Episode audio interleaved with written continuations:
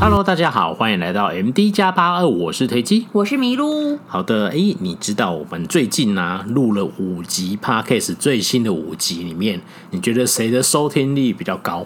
哪一集呀、啊？你你可以给我一点提示？你忘记自己录了什么是吧？我每天都在看时事，我会忘记。OK，好，那上一集是那个金汤匙啦，哦，金汤匙。哦，那男友，我还拍了一张金汤匙，哎，没错，那个真的是我们家的，但它不是金制作的，没错，拿那个去吃看，看会不会换掉。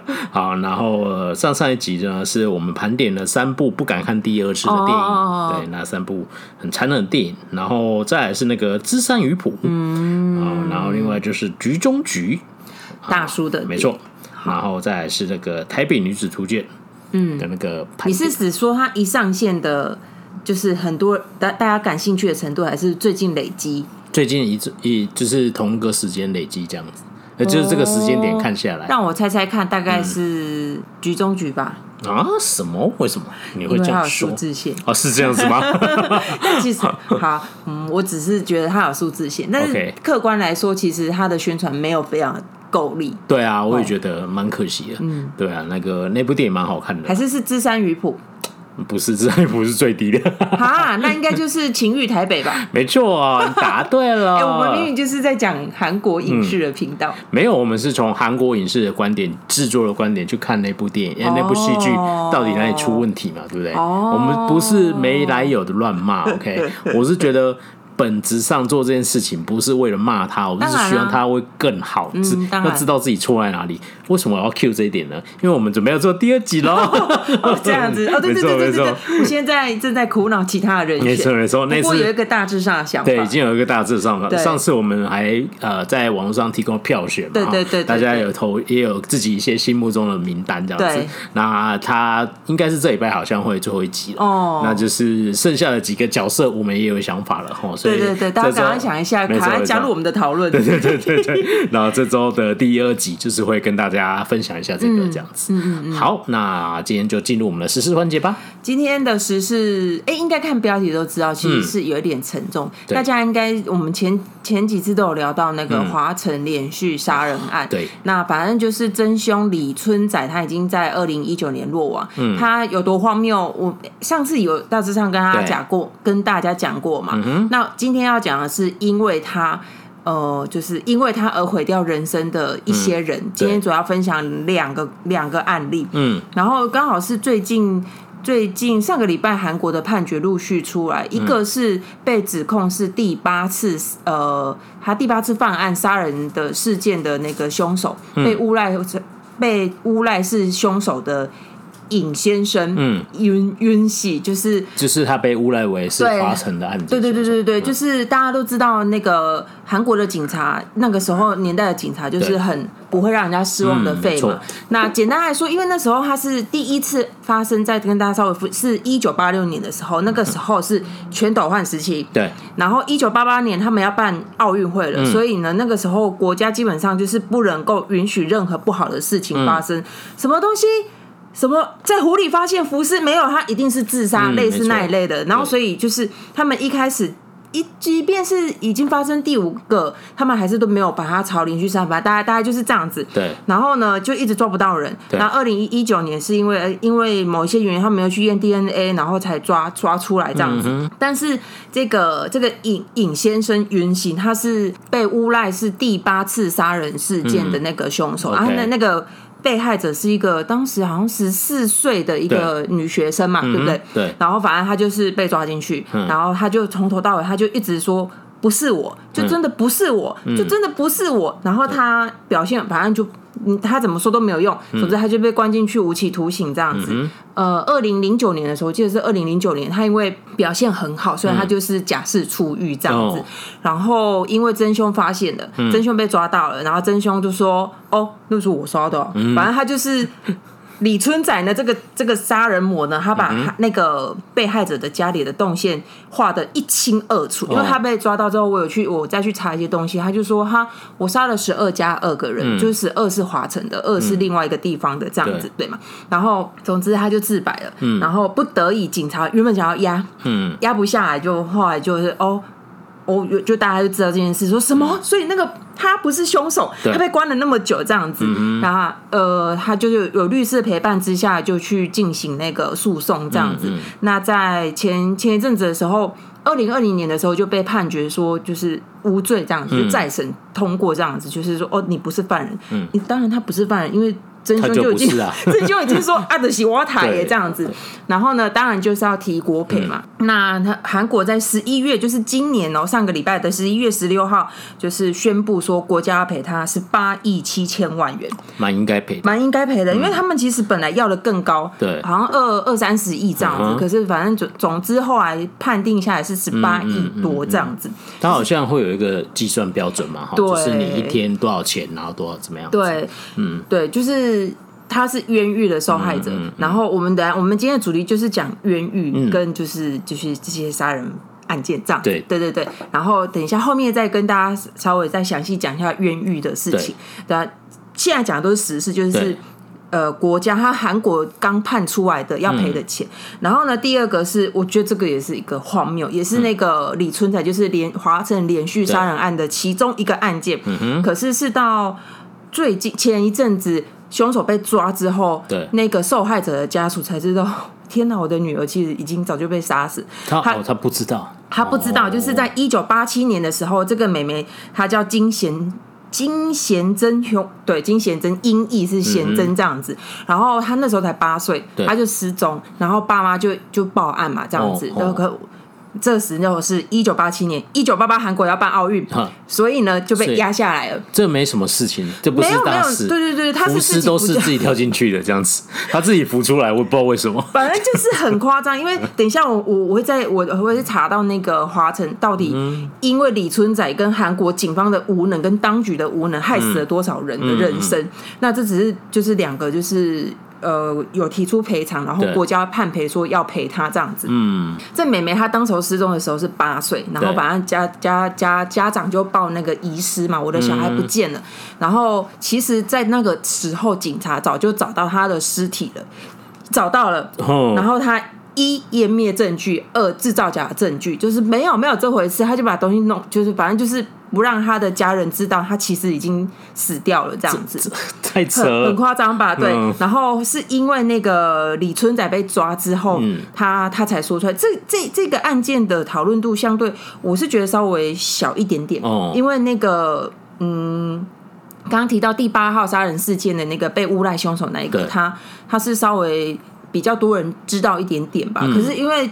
因为毕竟这个妹妹她已经去世了，她一当时就被杀了，然后她的爸妈也已经死，已经去世了，这样子，就对对啊。可是哦，这样子让人家难受。一九八七年，她的爸妈现在已经去世了。你看他，他们先简单来说，他这三十年、三十多年以来，直到那个真凶被抓之前，他们都一直相信着我的女儿只是应该还活着。对，我的女儿还活着，然后她可能总有一天，她应该会找到回家的路。嗯、所以这三十多年来，他们都没有搬家，对，然后他们都没有换过电话号码，就是一直期待这样子。对，然后总之就是事实就是他被他、嗯、被杀害了，哦、然后警察湮灭证据，太可怕了吧？你抓不到人，对，你不止抓不到人，你还跟人家说没有他，就是他只是失踪了，真的很夸张。因为那时候我听到广播的时候，我就想说。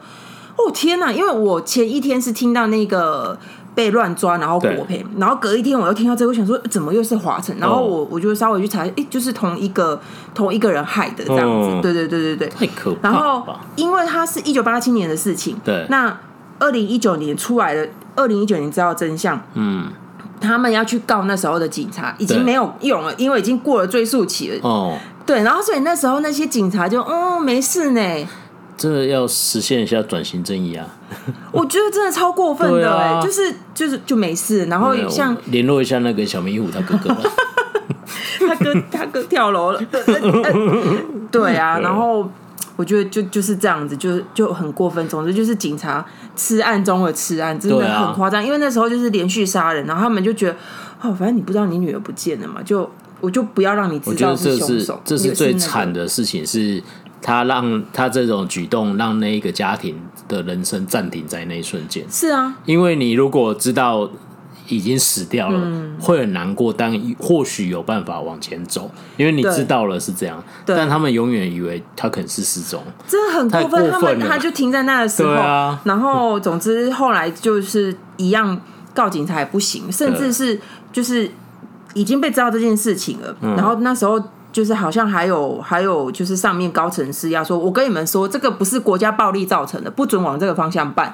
反正就是这样子。那总之呢，他们在二零，因为二零一九年十月真凶坦白嘛，嗯嗯然后二零二零年三月的时候呢，他们就隔年马上他们就跟就告国家这样子，要要国赔这样子。嗯、然后也是就是十一月十六号是判那个被乱抓的人要赔。十八亿多，Okay. 然后隔一天呢是判赔这个美眉的家家家庭要判赔两亿两千多万这样子，oh, 对。啊，但是就让剩下的家人，因为他还有一个哥哥，oh, okay, 他哥哥一直都没有忘记这件事情，谁会忘记呀、啊？然后就是就是真的是他们的家庭只剩下这个哥哥，然后还记得这件事情，嗯，然后所以像小明虎在里面讲的嘛，就是难道？被忘记就代表没有这件事情吗？当然不是啊。对啊，而且总是有人会记住的。对，但是至少就是，可我觉得国家还了他们一个，至少这就是这也算是转型正义吧？哈，就是是吧？对啊，至少有把这件事揭出来，没有再继续掩盖下去。我觉得就是，虽然我也现在听韩国的那个新闻，每天都在在政治检察官跟警察在那边吵来吵去，就就是那个李泰院事件，然后有时候觉得。你警察，难怪人家检察官要把权力都收回去，因为你们就是这样子啊！因为像那个第八号杀人事件，他们也是各种刺案，所以才会导成导致这样子。而且那时候，呃，真凶李春仔呢，他他坦诚说，欸，那个人是我烧的啊，反正他就是讲出来之后，一开始警察。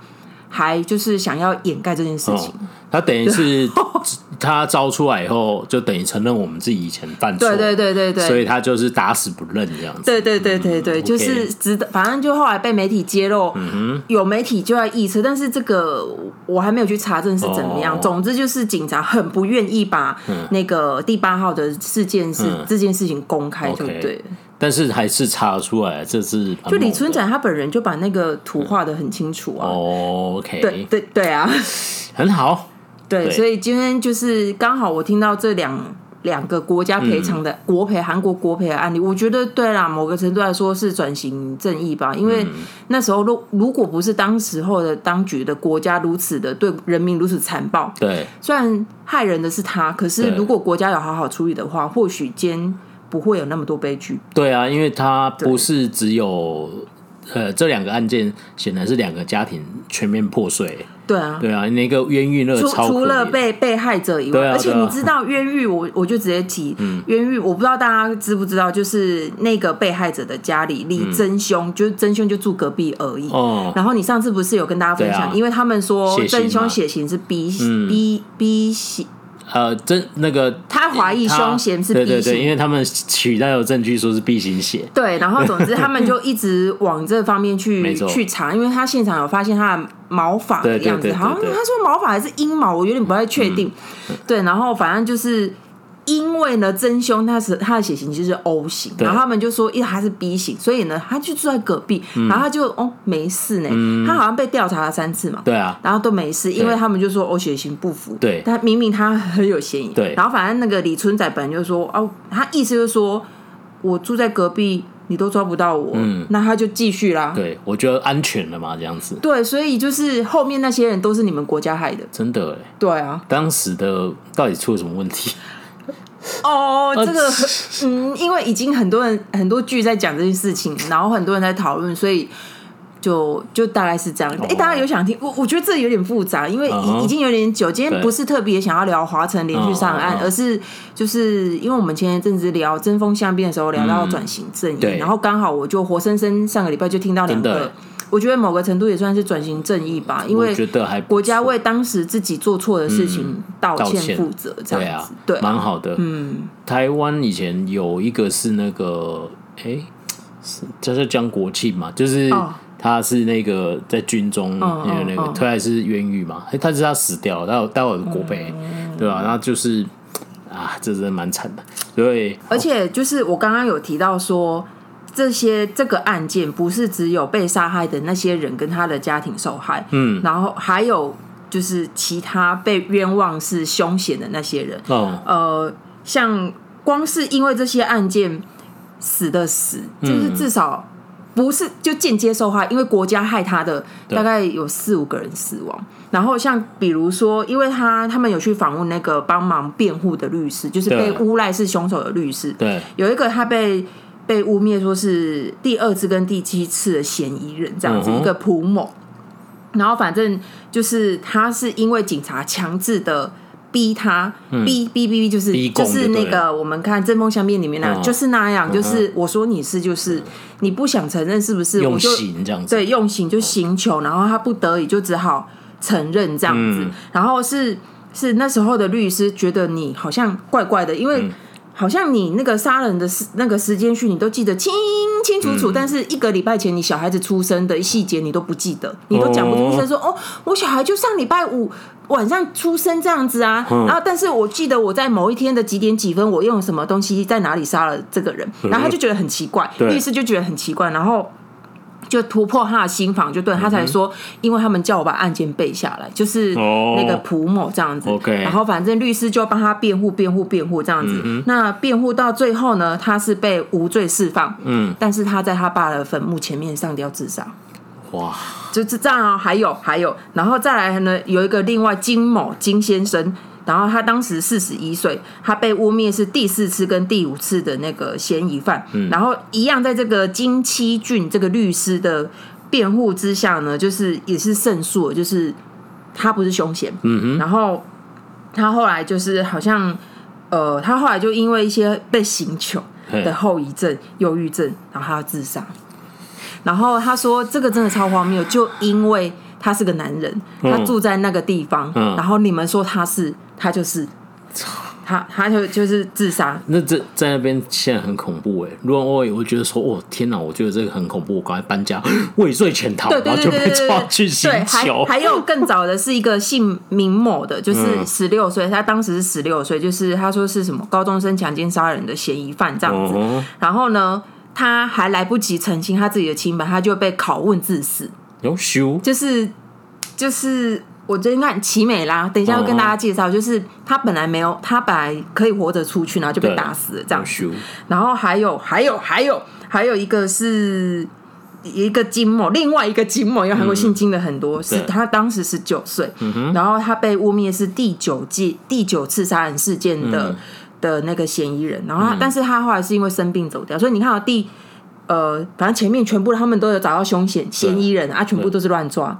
然后全部都有间接被证明，就是有被证明说他们就不是嫌疑，就不是犯人这样子。嗯、然后第八个就是我刚刚提到的那个尹成儒，就是音译是这样子。嗯、那反正他就是有他比较幸运吧，我觉得他就是有撑下来。嗯、他是一个只读到小学三年级的一个很弱势的一个人，然后他还是小儿麻痹，他有一只腿是瘸腿这样子，就是他走路掰卡掰卡像。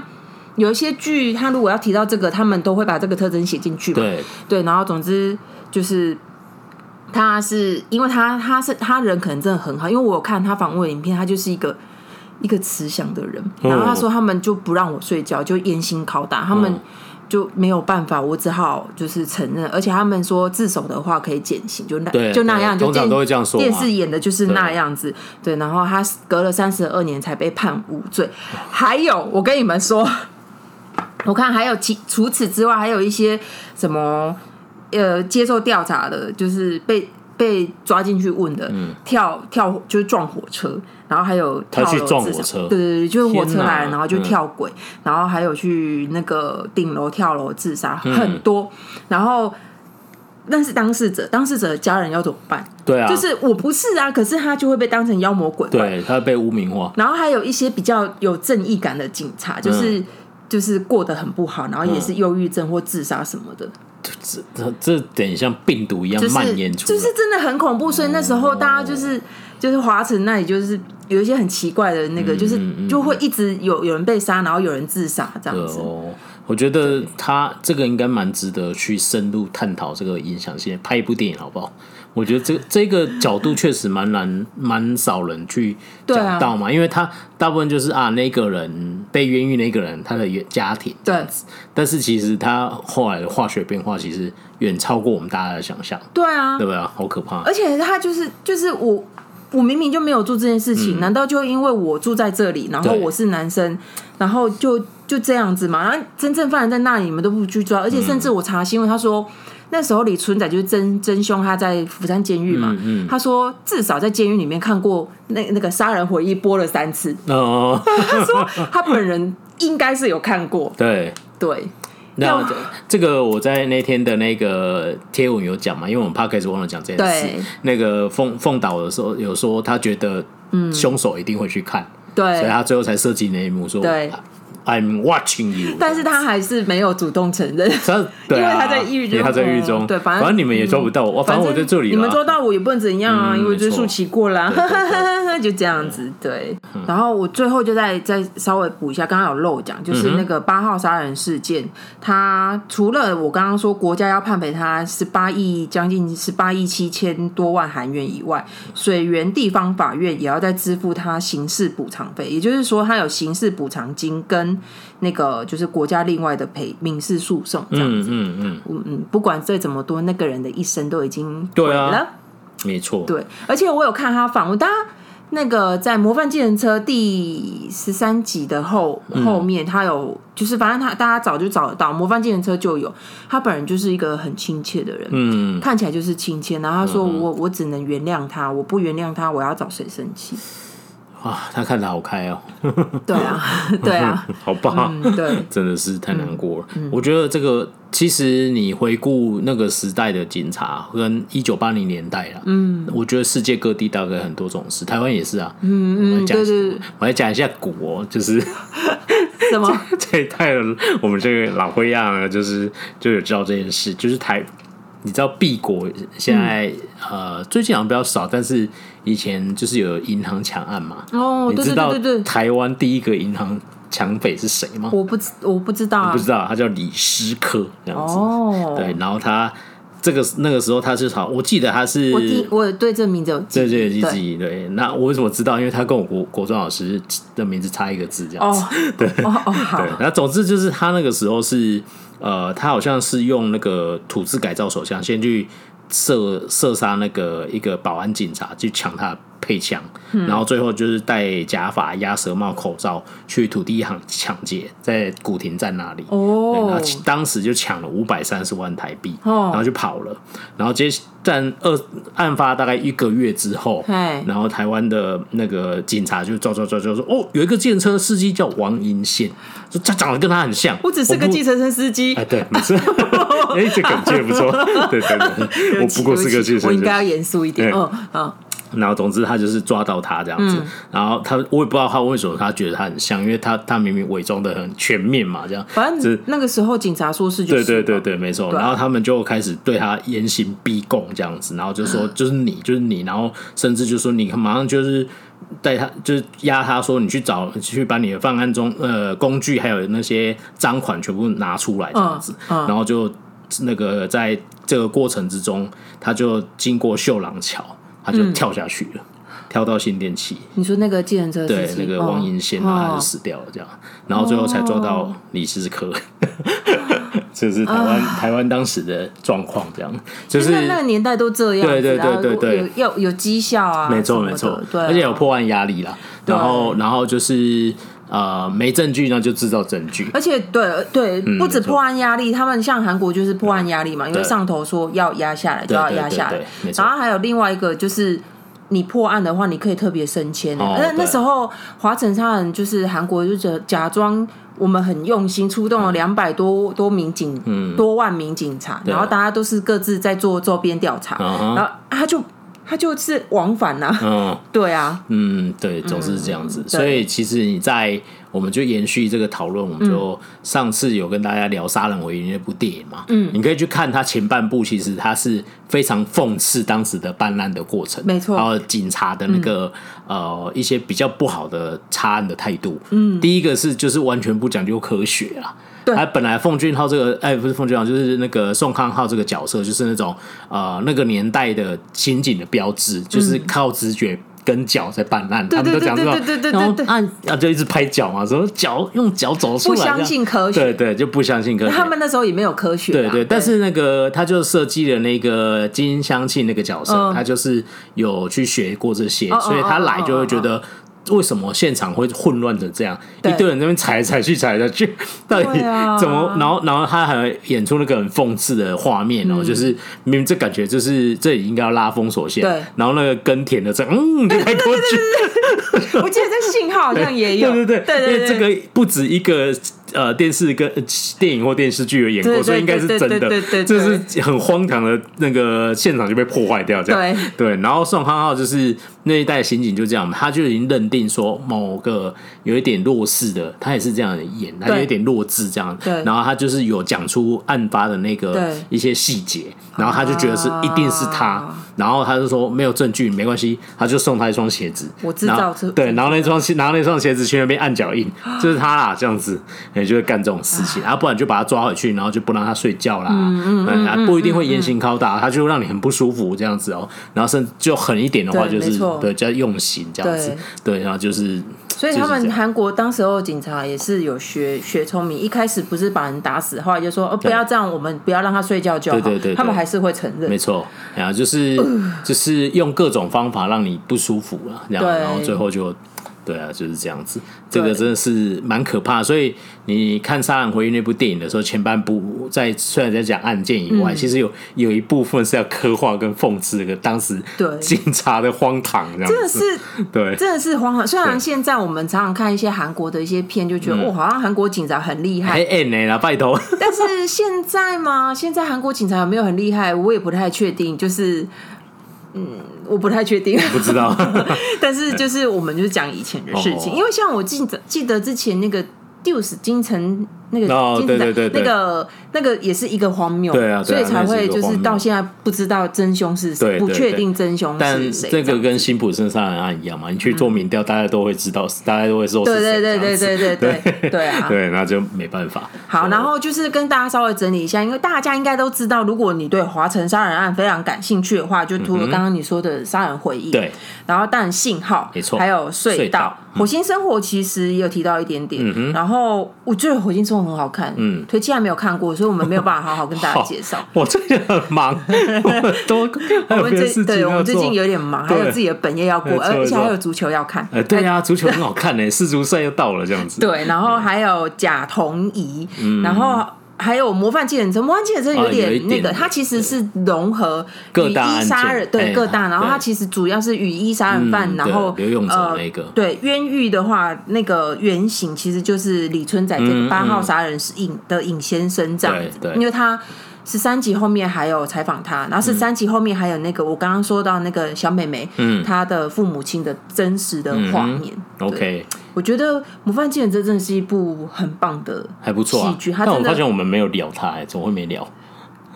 哦，对耶，好奇怪。那等你把《火星生活》看完，我们一起聊。好好好好。它其实真的是一部很很。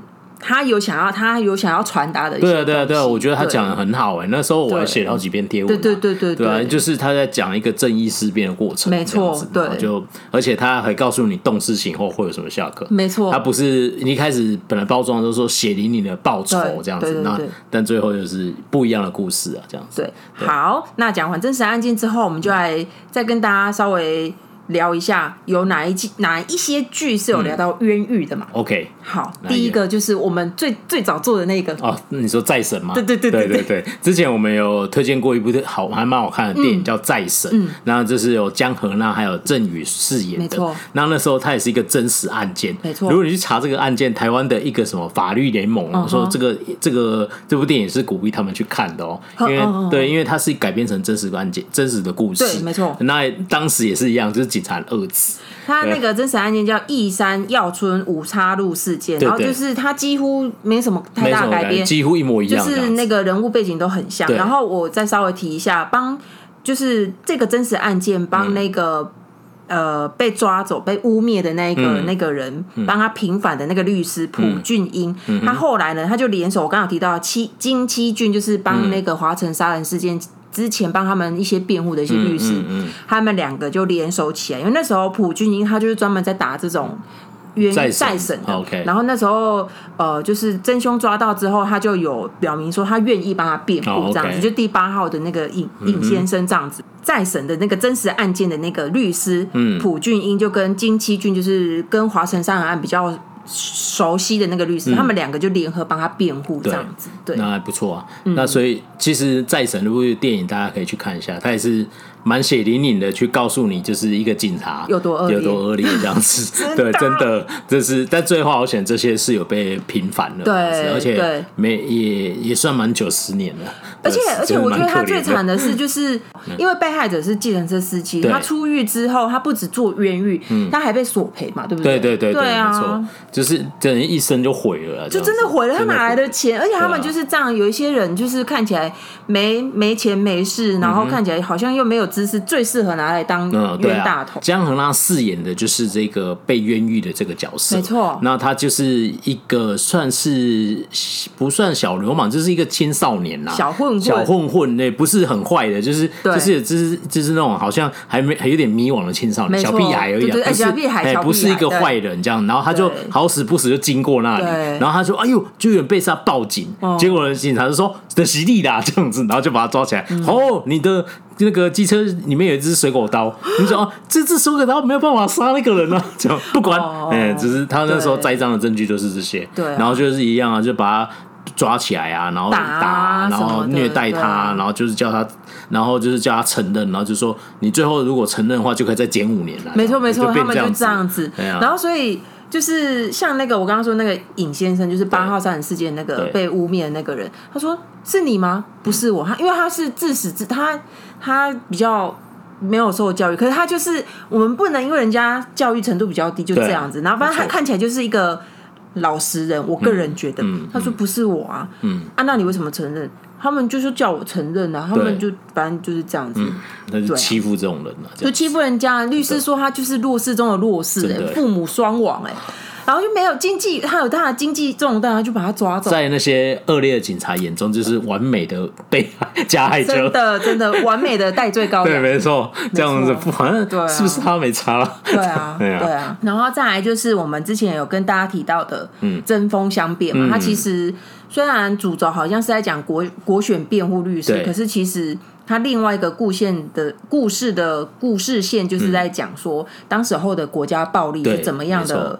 乱抓人，乱乱诬陷，呃，诬陷一些良民违背加害者，这样子很可怕。然后最后透过法律要来实现转型正义嘛。对，那我突然想到一部，之前他也不完全是，呃，他也是源于就是那个啊，就是某一天，对，那个也是嘛，哈，他也是。可某一天的证据跟看起来真的都很不对，没错 没错，对啊。但是啊，这个啊这这个不，但我我是要讲说，嗯，他中后半段那一边是他们真的找到。一个疑似的真凶，因为那个过程里面，我觉得其实对于执法人员来说，能认错其实不不简单的。那那部电那部戏剧其实是把这一点呈呈现的很好，对，因为他们一开始检察官，你要说他有一点诱导他。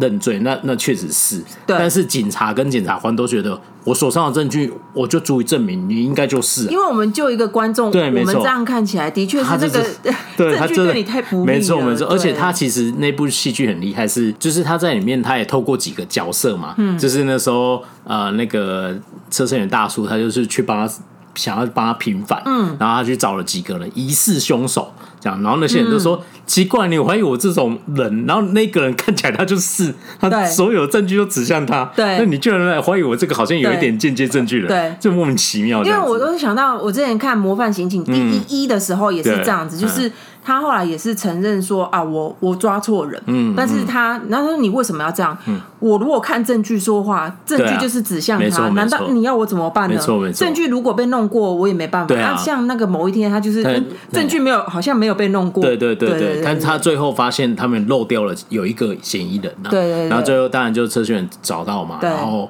他跟那个退休的警警察长这件事，警察看一看以后发现，嗯。这个好像要查一下。嗯，然后他就跟检察官讲，其实那时候如果去做这件事，等于就承认我们之前对你的事情都是错的。对啊，但是他们还是有认错。因为韩很多韩剧演这种，就是说什么你不可以再查，难道你要承认什么我自己抓错人吗？没错没错，对，那时候想说哦，那一 part 还不错，这样子。如果当下有这样改正，你刚才前面前面讲那些真实案例就都不会发生。可是可是你看，像我说第八号杀人事件，他二零一九年真凶自己坦白。哎，对啊啊，所以我说他他们就不愿意承认了。他们对啊对对对对对，承认就好了这样子。对，有时候就人非圣贤嘛，你就 对对啊啊，反正就是这样。没错，嗯，哎，好，那还有下一步，就是其实下这一步是你跟我提到的时候我才想到，就是那个秀英那一部，说出你的心愿。哦，那你没有唱一下那首歌？说完了，马雷巴。对，没错。人家明明就不是用这首歌，反正他就是在讲那个临终关怀那个长照中心，然后他会帮一些人实现一些心愿，就是一个小支线，就是有一个老爷爷，然后一直想要找到一个人，他想要跟他道歉，嗯，然后本来想说是什么东西，后来才知道那个老爷爷就是他年轻的时候，因为也是这种这种可恶的警察，对。就是他们想要抓犯人，然后就叫那个老爷爷就说：“你就说是他嘛，你不说是他的话，我就说是你，类似这样这样子。”然后就是就是逼供刑求这样子，所以他就乱指的一个人说他是凶手这样子，没错。然后那个明明就不是凶手的人就被抓进去，当成凶手被抓进去关。对。对，然后他就是已经挨没，他他这件事情他一直放在心上，就是因为一个无能的警察，对，害了两个人，害了两个家庭，对对啊，真的是害死人了，这超恐怖了。所以就是，但是。呃，像剧中那个一开始池昌旭那个角色就有点不能理解，就这种恶劣的人，我们为什么要帮助他？对。可是是其实我觉得他也是一个受害者吧，因为你看你像我刚刚说那个八号事件，有些警察他就受不了良心的谴责跟压力，他就自杀。嗯。就是还是会有这种人。对啊，对啊。但是他你也想说，如果你今天可能是个十八岁，因为他设定这个他也是年轻的时候，就是一个可能涉世未深的年轻人。对。那你突然被押到警局里面。对，然后就说你跟我说是就是你看到那个他就是说对，就是他没错吧？那你你是说你很迷惘啊？说啊，这真的很夸张哎，我没办法很确定，然后他扁你这样子。你我说是就是你现在跟我说是，对对，就可是我不能很确定，你什么叫你不能很确定？是不是要再多打几下？对对，就类似类似这样子。他的他的真实的故事就会变这样。而且我要跟大家补充，我之前在一本书看到那个。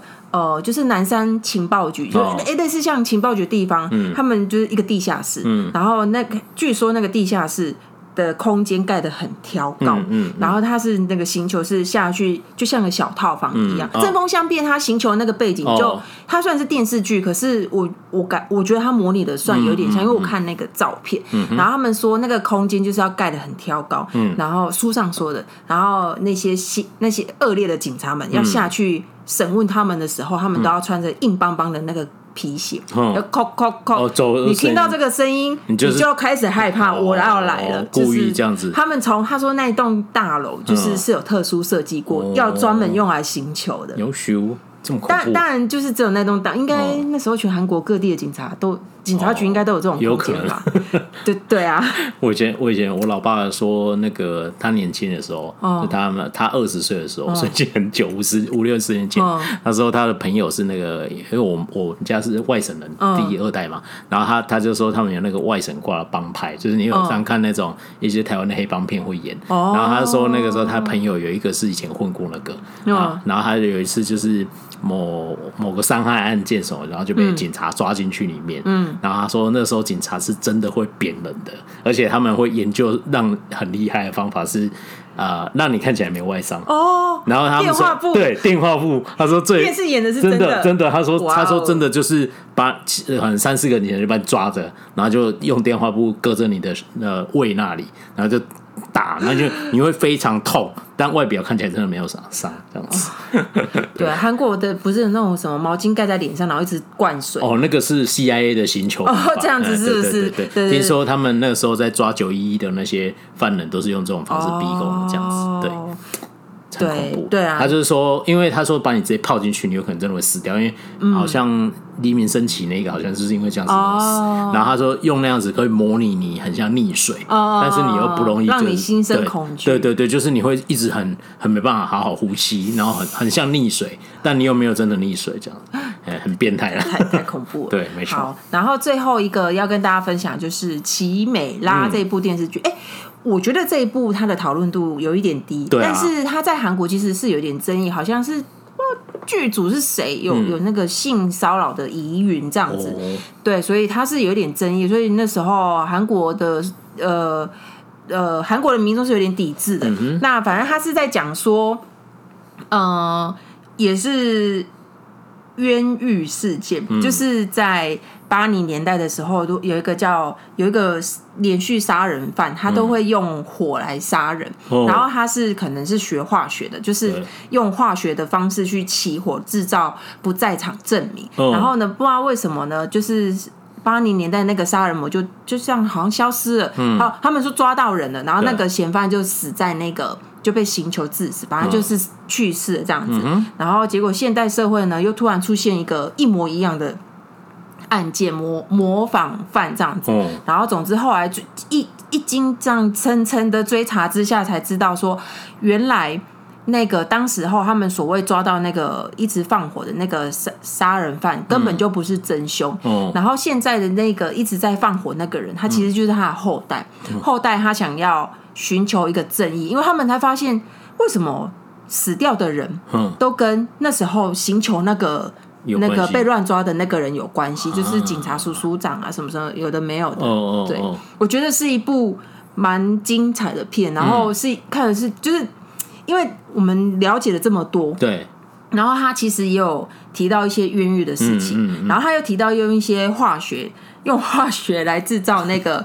火灾的事情，我那时候看到桶水，我现在看到桶水还是有点害怕。大家可以自己去看，反正就是桶水会爆炸这样子。那我们是应该换一下，因为我们家这种桶水，就是你可以学习到，就是它有一些化学犯案、科技犯案，然后他会去破案，就是这这这方面，他是我觉得他算是有点缜密，虽然我也不是很专长，然后在描写那个冤狱跟那些剥抽丝剥茧的过程，我觉得是不冗长，而且是。缜密的这样子，我觉得是蛮推荐。那其实他也不也是就是悲剧啊，就是那个爸爸爸他明明就不是凶手，他就被抓进去了，然后他就就被拷打嘛，就说你就是就是你呀，你这个共匪小子。他们那年代就不是都爱这样嘛，就是你就是这个共匪小子，一定是你放火烧人家什么，然后就说我我一个什么，我怎么可能会用这些东西？然后总之他就是被。总结论就是他被拷打，然后就死在那个警察局。啊、然后他们还叫他写假的遗书，就是哦，哦哦、这个遗书看起来像遗书，其实是自白书。啊、就反正就是他好像有留下遗书，但其实他根本就不是自杀，因为他是被打死的这样子。嗯、然后一你以为就是老公被抓进去，其他人会没事吗？当然不是啊，就是、嗯、就是像我刚刚提到，呃，那个。他的邻居们会唾弃他，嗯，他妈妈就差点就流产，嗯、然后就整整个邻居就唾弃他们，你们就是杀人犯，你再你再怎么说不是我不是我爸爸都没有用。所以那个，因为我我还没看，我只要听，我觉得实在太多。苦海秀。对，要叫福海日。对，常常要想一下，我觉得蛮好看的。嗯，对，那个时候其实一开始听到他，我也是很感兴趣，但是最后这一部就一直没什么讨论度。这样，奇美拉是那个希腊神话的一一个怪兽，然后它会有两个面貌，它另就是它会喷火这样。简简单来说就是这样子。韩韩剧它它都很爱用这样子。他说它有。一个两种身份这样子，对对对对对，所以他就是隐喻说，其实真正的现就是现代那个杀人犯，你根本不知道他是谁，就是不看到最后，你根本猜不到到底谁在杀人。哦，对，你知道那个古代我们以前读一些古文的时候，有有什么成语在形容这种冤狱吗？五月雪，六月。对不起。你不可以再问我，等一下他们觉得中了，好可以，觉得我很没有知识，还可以，还可以，你有猜中方向了。六月飞霜啊，窦娥冤，啊，那我讲的，哦哦，你知道那个故事吗？我好像知道，我们不要讲太多。好，OK，对对对，我只是突然想到，对对对，我想到最近，不要再问我这个，以后他们就觉得我很没有尝试。但是人家都说你的干货很很那个，我要先查一下，我没有背起来。对，五月雪，五月雪是油桐花。好，可以，OK，我觉得不错，就是知道方向是对的。